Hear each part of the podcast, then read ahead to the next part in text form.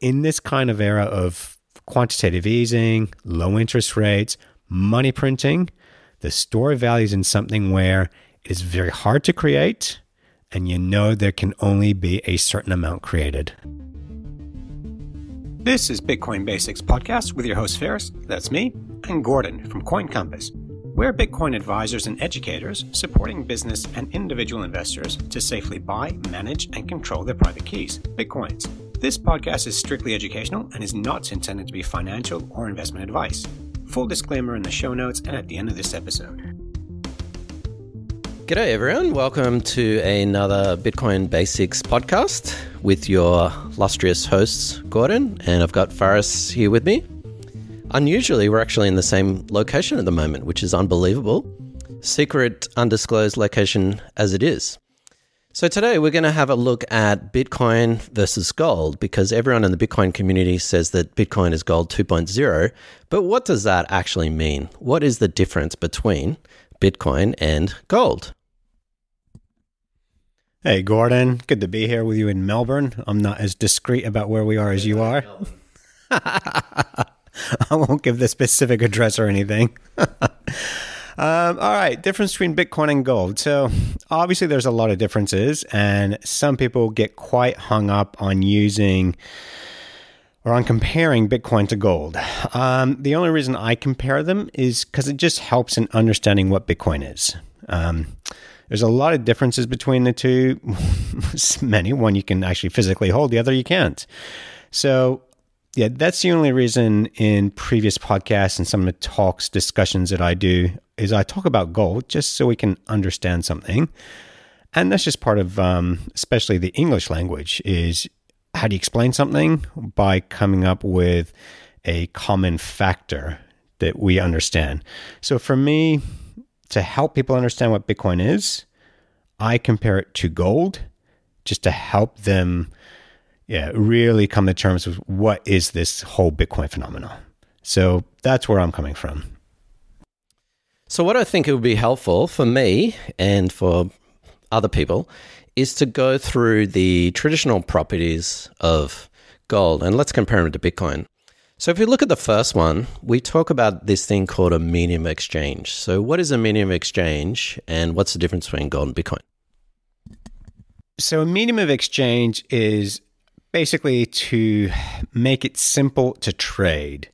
So if we go back several thousands of years and say I, I grew wheat and you hunted or you caught fish and we'd exchange my wheat for your fish.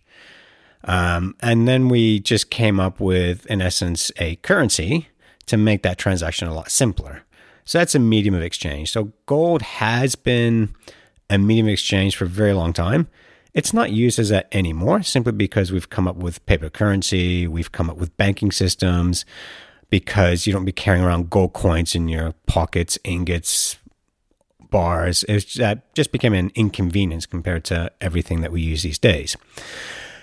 Bitcoin was designed to actually be a medium of exchange. It's called a peer to peer currency. You don't have to have a bank account, and you can send Bitcoin right now from anyone to anyone in the world, and all they need is a mobile phone um, or just even access to a 2G network. Um, and when you consider that of the 7 billion people in the world, half of those adults don't have access to a bank account, but there are as many mobile phones as there are people, Bitcoin is actually a more convenient and even more secure medium of exchange than not just gold, but even the traditional banking system. Okay, so I think what would be helpful to me as a non economics person who hasn't really studied it is going back to the medium of exchange. I'm fishing, so I'm obviously catching fish, and you're uh, farming and you're doing, say, um, wheat, producing that perhaps into other products. What is the medium of exchange? And for example, if I want to do some trading with you back in the past, I might not want your meat. So I've got fish. You might not even want my fish. So what's the mean of exchange? Like what? How would that work with this example? So let's say, all right, you didn't want my grains and I didn't want your, and I wanted your fish. So I would give you um, say, and let's just keep using gold as the example. Um, I would give you gold. You could then go to someone else and buy some nets with that gold because they might not want my grains either, but they'll want your gold. So, medium of exchange basically just became a way of saying this is a one currency that everyone wanted. And we've had very different mediums of exchange used. We've had gold, we've had silver, copper, we even had silks and spices used as mediums of exchange because at one point everyone wanted those. Um, and probably without going too much into the weeds, but there's intrinsic value in those because, all right, even if you didn't want to go coin, you could melt it down, use it as a fork, a spoon, or an arrowhead, um, a spearhead. So you, same with silks and spices, you could wear them, cook with them. So they had a value beyond just transferring between parties in exchange for trade.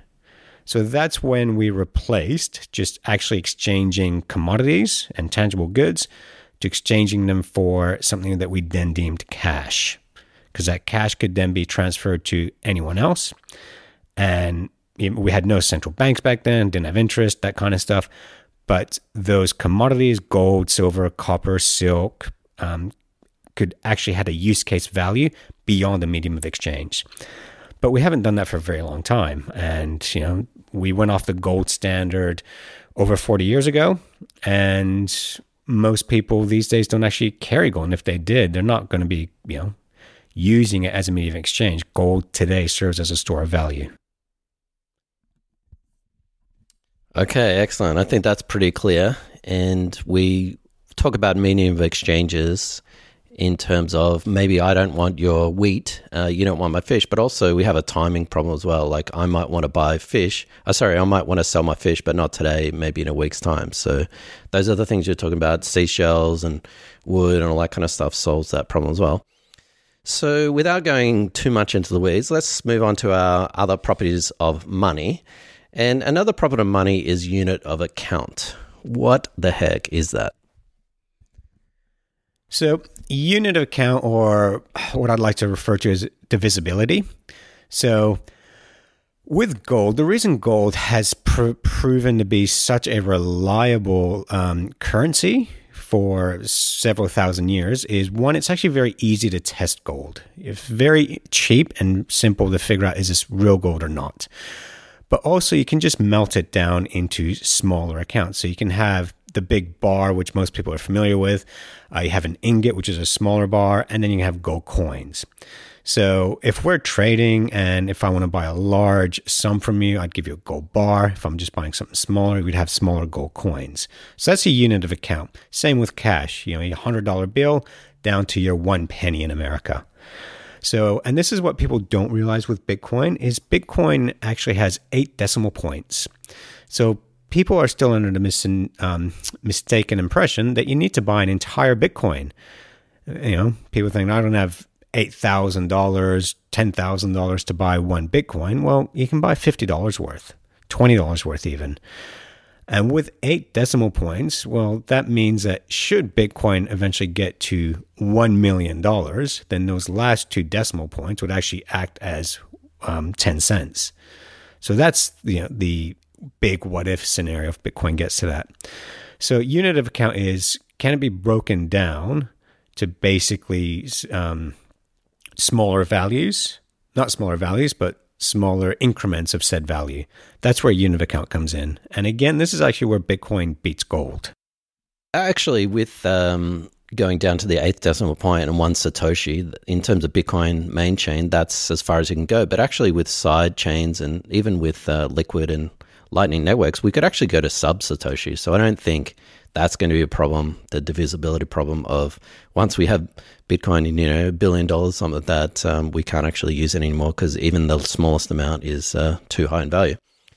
I actually thought that unit of account also referred to what you actually price your goods as. So if you went onto a store today, even if that store accepted Bitcoin, they would probably have the price in US dollar and just convert that into, you know, 0.00075 Bitcoin instead of the other way around. Actually just price things in Bitcoin and not even worry about the whatever the price is in US dollar? Or am I off the track? No, I actually completely answered the wrong question. I actually scrolled down. I answered the divisibility question. So, yeah, unit of account um, basically means what you just said. So, we're in Australia. So, a dollar in Melbourne, we are in Melbourne, um, is worth the exact same as a dollar in Sydney. Um, you go to Japan, 100 yen in Tokyo is the same as 100 yen in Osaka. So, unit of account means it's exchangeable um, basically within um, similar geographical regions. So, with that, if I wanted to take my Australian dollars to Japan, I would then have to exchange them into Japanese yen. So, Australian, so currencies these days, a unit of account is only applicable within a nation state. Obviously, that does not apply for the euro. So, you've got a regional unit of account there. So, Bitcoin is actually the first international unit of account. Oh, it's not the first, but it is now the most reliable one, and is considered in the top 40 global currencies um, as far as it's called market cap, but that's not the best way of explaining it. But as far as traded volume, yeah, Bitcoin is now at least in the top 40, maybe even higher as far as currencies being traded. And it is truly a global um, um, currency that has a global unit of account. Our next property in terms of money is portability. So we obviously can transfer bitcoins. What about gold? Is gold portable? It seems like Bitcoin's got an enormous advantage over gold. Yeah, so gold is portable, and another reason gold has been used as a store of value and a currency for thousands of years is because um, it's durable, which we'll go into later. Um, but also, if you were to look at the table of the elements, there's not many metals that you can use. Um, you want something that's not going to decay. You can't use anything that has uranium in it um, or has radiation properties in it. So gold's been proven simple and reliable. Um, but as far as portable, if you want to transfer a lot of gold, it is very heavy. Cost a lot to obviously send something. When you send something overseas, you're paying by the weight. So gold is heavy. Um, the uh, the more value it is. And with Bitcoin, like I read this morning, um, someone transferred a billion dollars worth of Bitcoin for a fee of less than $80. To do the same thing in gold, you're talking about several, several thousands of dollars. So gold has quite a shortcoming when it comes to transportability. Um, yeah, to transfer anywhere around the world is very expensive and not not convenient. With Bitcoin, um, when was the last time you saw someone on a train, in a library, at an airport, not staring at their mobile phone? How long have you gone without having your mobile phone in your pocket? And with Bitcoin, it is like having a bank in your pocket, not just an account, but your own bank. So there is nothing simpler than transferring Bitcoin from one person to another if Bitcoin became super, super popular and essentially used as the global unit of account, the fees could be pretty high. Does that decrease Bitcoin's portability? Well, first of all, I, I don't know if the fees would get higher. Um, yeah, I don't know if, if the I think the more people use it, the higher the network effect. Because um, to me, increased volume would probably lead to lower fees because it would open up competition. Um, I don't see it decreasing its portability. If anything, I see it increasing because there's still a lot of people that are not, not into Bitcoin. The there's quite a gap in demographics as to who's um, interested in Bitcoin, and I say interested because only five to seven percent of global population even own any cryptocurrencies, um, and a lot of people made the mistake of buying altcoins instead of Bitcoin. So we are still very, very early days as far as Bitcoin adoption. Um, and we got to remember, we're still haven't finished mining all Bitcoins. Um, the year 2140 is when we're expected to complete the mining process where the last Bitcoin will be released. So still early days. I don't see, I see portability of Bitcoin um, getting easier. Um, it's it is easy once you know what you're doing, but there's still a huge knowledge gap. How do I get into, how do I buy Bitcoin? How do I send it to someone? That is still a huge knowledge gap there. And you mentioned a few side chains and all that. And like, there is so much for people to learn about Bitcoin. And it is growing at such a rapid pace that it's kind of like in volume eight when people are still trying to figure out the introduction to volume one. So, our next property of money is divisibility, which we've already kind of covered. But what is the difference between gold and Bitcoin? So yeah, I sort of covered divisibility. There's a problem when um, early January we're in kind of holiday mode. Um, catching up back into work. So with divisibility again, it's um, one of those things in Bitcoin is that people are just simply unaware that Bitcoin can be divisible into much smaller segments. And with what Gordon mentioned earlier, is one of the big hurdles to Bitcoin is people were like, I can't buy coffee with it; it takes too long or things like the Lightning Network, which we've addressed in other podcasts, solve that problem. But a lot of people are now see Bitcoin more of a store of value, even though it's an excellent currency. Um, there's a thing called Gresham's Law, where you want to save the good money, but get rid of the cheap money. And fiat currency, this is currency issued by governments, it's actually designed to lose value. This is why we have inflation, because they want you to spend money they, you know, if you put cash under your blanket, you come back five years later, it's still there, but it's lost money. Especially now where we've got $17 trillion of negative yielding bonds. So, what that means is if you give your money to the government, you buy a bond, you come back a year later, they're going to give you less money than what you put in. So, cash is designed to lose value. Okay, last but not least in our properties of money is fungibility. And I won't give you my opinion until after you have answered the question, but this could perhaps be controversial. So, fungible is essentially how easy can you transfer it from one owner to another. Cash very fungible. I can just hand Gordon cash and that's it. So I've given it to him. It's in my wallet, was in my wallet, now it's in his. Gold is fungible as well. It is a lot more awkward for gold to be fungible. The why gold has been so popular again is it stands a test of time. So in essence, gold can be at the bottom of an ocean, bring it up, um, clean it, and it doesn't cost much to clean gold and it's back to its original state. So incredibly fungible. Silver is very similar, but the process of cleaning silver actually decays the silver a little bit itself. So you kind of lose some of that um, that value there. So this is where gold has been excellent. It stands a test of time. Uh, people don't believe Bitcoin is fungible, and the many arguments that I hear is if we have a global um, EMP, electromagnetic pulse. It wipes out the global internet. Well, Bitcoin is irrelevant.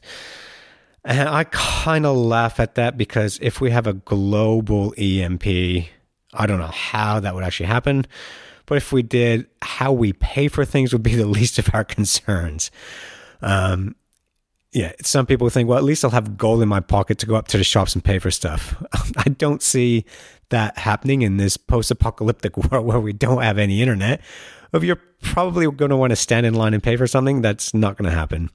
But, anyways, Blockstream has actually put the blockchain on a satellite dish and just using one of the old um, TV antennas, satellite dish antennas, you can pick it up and download the blockchain to a computer. So, the blockchain is there and it's not going to go anywhere. And to me, Bitcoin is. So here's where we have a, again a generational gap or a demographic argument. Um, some people like gold because they can see it, they can feel it, they can hold it. They don't trust Bitcoin because it's just numbers in the air and that's how they see it. Now, to me, Bitcoin is actually based on the world's most universal language, and that's math. You write down one plus one equals two. You show that to someone, and yep, they'll understand it. But I can't read Mandarin. I can't read Cyrillic. I can't read many other languages. But those languages I described, we use the same numbers. And if something is written down, well, to me, it is it's there and it's proof. Like we've got the hieroglyphics in the pyramids. We've got caves in Indonesia where they think that those patterns were written 30,000 years ago. So there is proof of value, proof of work in something written down. And there is no greater um, universal language than mathematics. And that's what Bitcoin is based on. It's not based on the proof of work of we discovered a mine in South Africa, a big corporation came in, dug it, got the mine out, and that's your proof of work. That gold at the end of it.